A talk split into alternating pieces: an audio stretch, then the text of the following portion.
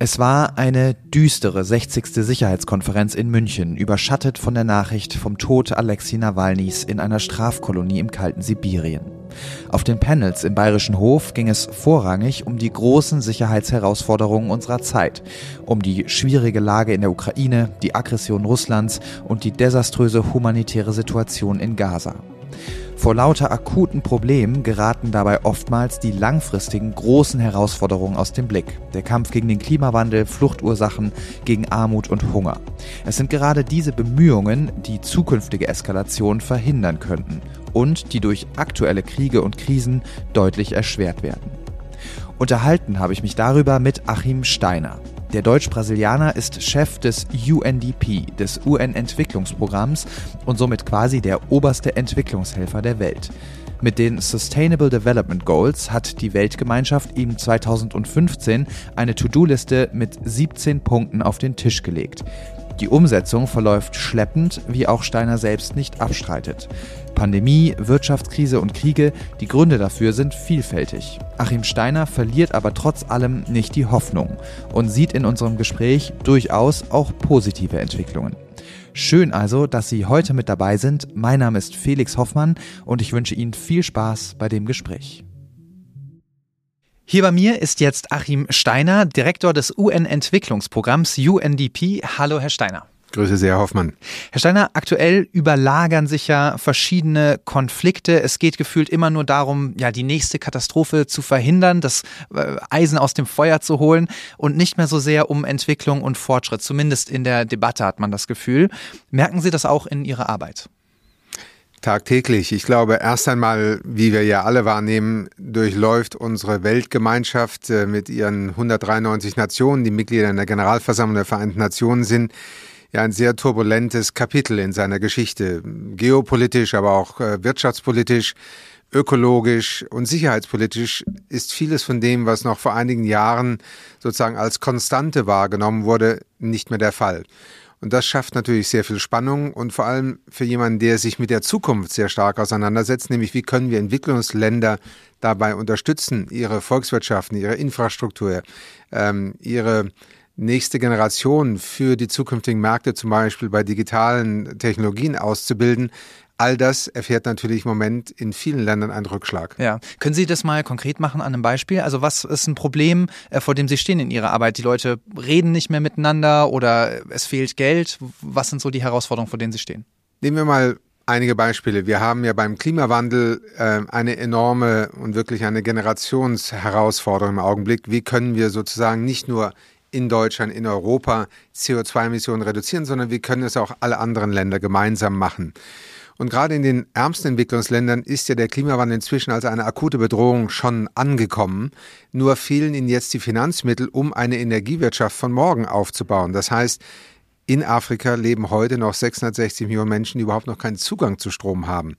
Wenn wir Afrika Entwicklung ermöglichen wollen in einem schnelleren Modus, aber eben nicht wie im 19. Jahrhundert mit Kohle, mit Öl und Gas, dann müssen wir ihnen vor allem bei diesen Investitionen in Erneuerbare zur Seite stehen. Das sind nicht nur die Märkte von morgen, sondern das sind auch die Volkswirtschaften, die 1,5 Milliarden Afrikaner mit Nahrungsmitteln, mit Perspektiven, mit Hoffnung versorgen können. Und genau das ist im Moment zunehmend nicht möglich, weil die Länder so hoch verschuldet sind.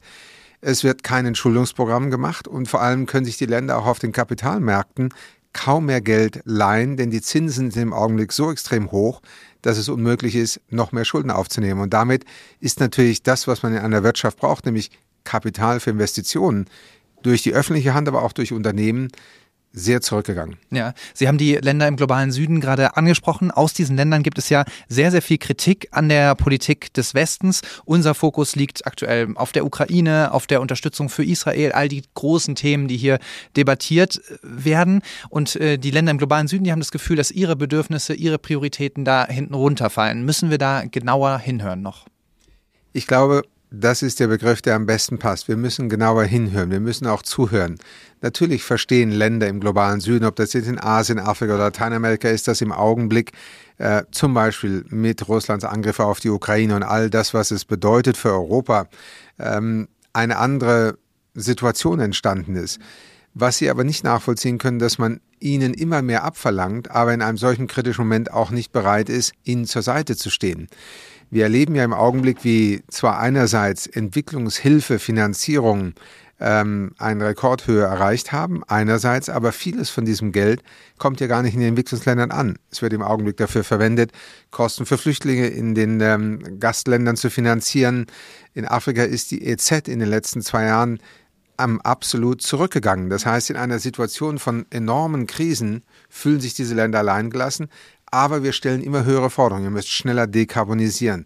Ihr müsst sicherstellen, dass eure Leute nicht nach Europa kommen. Und so weiter und so weiter. Und das ist natürlich nicht äh, ein sehr gutes Ausgangssituation für die Zusammenarbeit. Denn diese Probleme, die wir lösen wollen, können wir nur zusammen lösen. Ja, jetzt ist es ja aber de facto so, man kann jeden Euro nur einmal ausgeben, wie man so schön sagt.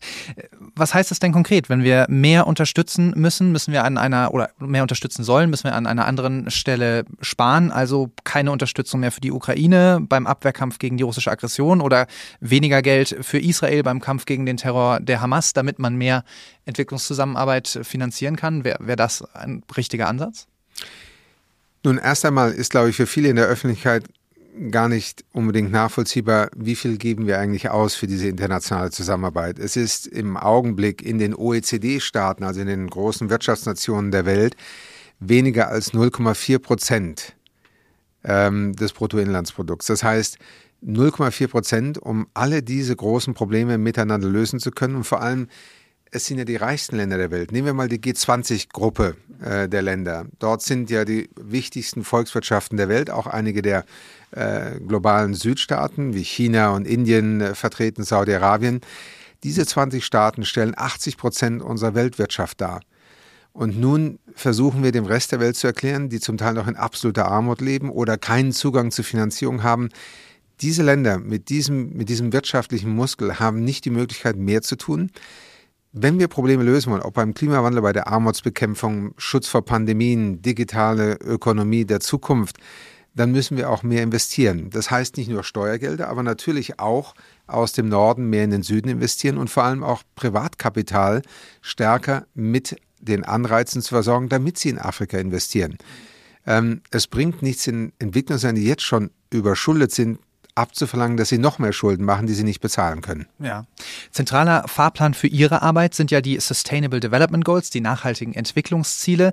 Die Bilanz zur Halbzeit, die sah nicht so gut aus. Laut einem Bericht ähm, sind nur 15 Prozent der Ziele liegen im Zeitplan. Woran liegt das?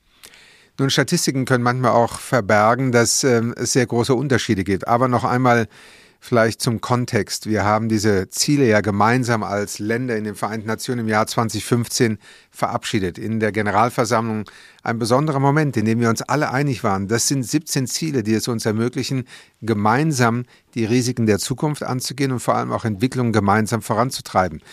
Was wir damals nicht auf dem Radar hatten, eine Pandemie, wie sie so noch nie da war, gefolgt von äh, einer Wirtschaftskrise, gefolgt von einer Reihe von Konflikten, die dazu geführt haben, dass wir jetzt mehr Flüchtlinge letztes Jahr und Binnenvertriebene hatten als seit dem Zweiten Weltkrieg 1945. Das heißt, vieles von dem, was wir als Annahmen hatten, treffen nicht mehr zu. Deswegen sind auch die Erfüllung dieser Ziele in diesen ersten sieben Jahren erst einmal enttäuschend. Aber gleichzeitig haben wir in sehr vielen Ländern erlebt, wie Einzelbereiche dieser Ziele mit sehr konkreter ordnungspolitischen Anreizen, aber auch mit Politik und mit Wirtschaftsinvestitionen sehr wohl Durchbrüche erreicht haben. Das heißt, die Ziele sind nicht falsch, nur die Realität ist eine andere geworden. Ja, es gibt also auch Lichtblicke, das ist auch mal Absolut. schön zu hören. Die Gelder für die deutsche Entwicklungszusammenarbeit, die wurden im Rahmen des Haushaltsstreits deutlich gekürzt. 400 Millionen Euro weniger als geplant stehen da zur Verfügung. Wie bewerten Sie das? Also es ist ein Rückschlag. Ich glaube erst einmal für die Bundesregierung selber und auch für die Bundesrepublik Deutschland. Äh, ironischerweise ist Deutschland im Jahr 2023 die drittgrößte Volkswirtschaft geworden, hat Japan überholt sozusagen. Und in einem Moment, wo ja auch die Bundesregierung sehr konsequent sich für die internationale Zusammenarbeit, für äh, die humanitäre Hilfe, aber auch für die Entwicklungszusammenarbeit ausgesprochen hat, ist natürlich kurzfristig im letzten Jahr äh, durch den Bundesgerichtshof und das Urteil eine Situation entstanden, wo man sehr schnell handeln musste. Was ich äh, zum einen bedauere, ist, dass wir auch in unserer Öffentlichkeit zurzeit eine Diskussion führen, als ob das, was in den Entwicklungsländern geschieht, im Grunde nichts mit unserer eigenen Zukunft zu tun hat. Wir denken immer, wir könnten mit ein paar Cent sozusagen die großen Probleme von vier, fünf Milliarden Menschen lösen. Nein, wir müssen uns immer wieder Gedanken machen, was bringt es, wenn wir gemeinsam mit Indien oder mit afrikanischen Ländern, Lateinamerika, Brasilien zum Beispiel mit Präsident Lula, beim Schutz des Amazonas jetzt gemeinsam investieren. Denn letztlich ist der Erhalt des Amazonas-Ökosystems nicht nur etwas, was den Brasilianern dient, sondern der ganzen Welt. Ja, ich finde es sehr schön, dass Sie dieses Argument machen. Es ist ja ein Argument, was man immer wieder hört für die Entwicklungszusammenarbeit, dass es eben eine langfristige Investition in Sicherheit und den wirtschaftlichen Aufschwung auf der Welt und letztlich auch für uns selber ist. Aber es ist ja eine relativ lange Kausalkette, die Sie da beschreiben. Es ist ein relativ abstraktes Argument. Lügen wir uns da in die Tasche oder gibt es belastbare Fakten? Ist das wirklich so? Lassen Sie mich mal mit einer Gegenfrage das beantworten. Wir geben jährlich über 2,2 Billionen Dollar für Verteidigungshaushalte aus. Ähm, ist die Kausalkette im Sinne von äh, Cause and Effect oder äh, Nutzen äh, hier nicht sogar länger? Denn die Bilanz ist ja nicht gerade eine, die zeigt, dass die Welt friedlicher geworden ist. Im Gegenteil, wir haben mehr Konflikte, wir haben mehr Kriege, wir haben unlösbare Konflikte auch in vielen Regionen. Und gleichzeitig geben wir nur ein Zehntel für die internationale Zusammenarbeit aus, die ja letztlich die Probleme lösen soll, die zu solchen Konflikten führt. Natürlich, Geld ist immer knapp, aber wir sind in der Lage, auch präventiv zu handeln. Und vieles von dem, was heute in der Welt sich abspielt, hätte teils mit früherem Eingreifen vermieden werden können. Sehr oft sind es soziale Spannungen in den einzelnen Ländern, äh, mangelnde Möglichkeiten in die Zukunft zu investieren, aber auch zum Beispiel bei Pandemie oder Klimawandel sind wir darauf angewiesen, dass andere auch handeln. Wir müssen hier synchron handeln und man kann als reiches Land von einem armen Land nicht das Gleiche verlangen, wie man selber leisten kann. Deswegen ist auch eine Partnerschaft ja so zentral geworden. Ja, Sie haben äh, gerade die Verteidigungshaushalte angesprochen, die ja steigen. Deutschland erreicht dieses Jahr seit langer Zeit äh, das 2-Prozent-Ziel der NATO voraussichtlich. Und wir führen gerade eben genau diese Debatte über eine langfristige und systematische Erhöhung unserer Verteidigungsausgaben. Machen Sie sich Sorgen, dass das auf Kosten der internationalen Zusammenarbeit geht? Ist das Geld, was dann fehlt?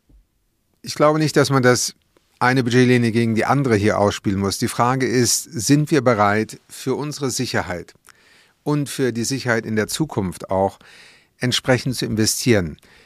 Für den einen mag das durch die verteidigungspolitischen Ausgaben am besten gewährleistet sein, aber ich glaube, wenn wir uns heute die Welt betrachten, dann wird Klimawandel nicht mit Panzern und Raketen gelöst dann werden Pandemien auch nicht mit äh, Flugzeugträgern gelöst, die irgendwo äh, im Roten Meer vielleicht unterwegs sind, sondern die großen Bedrohungen unserer Zeit sind letztlich nicht nur die kurzfristig entstandenen Konflikte und Krisen und Kriege, sondern es sind vor allem diese generationsübergreifenden Aufgaben, die wir heute mit fast acht Milliarden Menschen auf diesem Planeten gemeinsam bewältigen müssen. Und genau deswegen ist es jetzt nicht, ist ein Euro für Verteidigung ein Euro weniger bei der EZ, so kann man es zum einen aufrechnen. Oder haben wir ein sicherheitspolitisches Verständnis, das gleichzeitig mit verteidigungspolitischen Aufgaben auch bei der internationalen Zusammenarbeit mehr investiert, weil letztlich dort die Risiken vermindert werden und vor allem auch mehr Sicherheit entsteht. Ja, Herr Steiner, letzte Frage. Sie haben den Überblick über Entwicklungen und Fortschritt auf unserer Welt. Was ist denn etwas vielleicht, was Ihnen auch Hoffnung gibt? Eine Entwicklung, die Ihnen Hoffnung macht? Mehrere. Ich glaube, gerade in diesen drei Beispielen, die ich schon mehrmals zitiert habe. Pandemie. Zum einen das erste Jahr ein absoluter Schock. Dann erleben wir, wie Regierungen zum einen Programme auf die Beine stellen, die vor allem die ärmsten Bevölkerungsschichten oder diejenigen, die sich nicht selber schützen können oder Kleinstunternehmer so stabilisieren, dass sie nicht in die Armut abrutschen. Das hat weltweit enorme Konsequenzen gehabt. Gleichzeitig durch Wissenschaft und Forschung einen Impfstoff entwickelt, der innerhalb von drei Jahren dazu geführt hat, dass wir heute fast schon vergessen haben, wie Covid war. Klimawandel, wir haben Rekordinvestitionen bei erneuerbaren Energien, wir haben eine Energierevolution, die inzwischen schon stattfindet und vielleicht für viele überraschend, manche Entwicklungsländer sind viel weiter als die Industrieländer. Ein Land wie Kenia produziert heute 90 Prozent seines Stroms mit Erneuerbaren, Uruguay fast 95 Prozent. Äh, China ist der weltgrößte Produzent von Wind- und Solarkraftanlagen. Das heißt, auch hier ein Durchbruch und wir sind heute an einem Punkt, wo wir vielleicht dem Klimawandel und die globale Erwärmung schon auf vielleicht 2,5 Grad runtergebracht haben. In Paris waren es noch 3,5. Jetzt wird noch einmal ein Versuch gemacht, dass wir im nächsten Jahr, wenn Brasilien die Klimakonvention in Belém ausrichtet, äh, alle Länder nochmal ambitioniertere Klimapläne vorlegen müssen. Und vielleicht kommen wir sogar an den Punkt, wo diese internationale Zusammenarbeit uns ein 1,5 Grad Ziel wieder in die Perspektive rückt. Das sind Erfolge. Das sind Erfolge, die wir gemeinsam international geleistet haben, wo auch die Vereinten Nationen, manchmal für viele nicht unbedingt direkt wahrnehmbar, eine zentrale Rolle gespielt haben. Wir sind keine ähm, Kommandantenzentrale, äh, sondern wir sind Vermittler, wir sind Plattformen und vor allem helfen wir den ärmeren Ländern, ihren Beitrag hier zu leisten. Und ich glaube, das sind Erfolge, die sollten wir nicht unterschätzen, denn sie erlauben uns letztlich auch mit Hoffnung und vor allem auch mit einer gewissen Zuversicht in die Zukunft zu schauen. Ja, es ist also bei weitem nicht alles schlecht. Vielen, vielen Dank für das Gespräch, Herr Steiner. Ich danke Ihnen. Die Erfolge nicht unterschätzen, damit die Hoffnung für die Zukunft nicht verloren geht. Ein guter Ratschlag in Zeiten, in denen viele sich von schlechten Nachrichten überfordert fühlen. Das war unser Gespräch mit Achim Steiner, dem Chef des UNDP auf der 60. Münchner Sicherheitskonferenz. Mit Fragen oder Feedback können Sie sich gerne wenden an podcast.faz.de. Vielen Dank fürs Zuhören und bis zum nächsten Mal.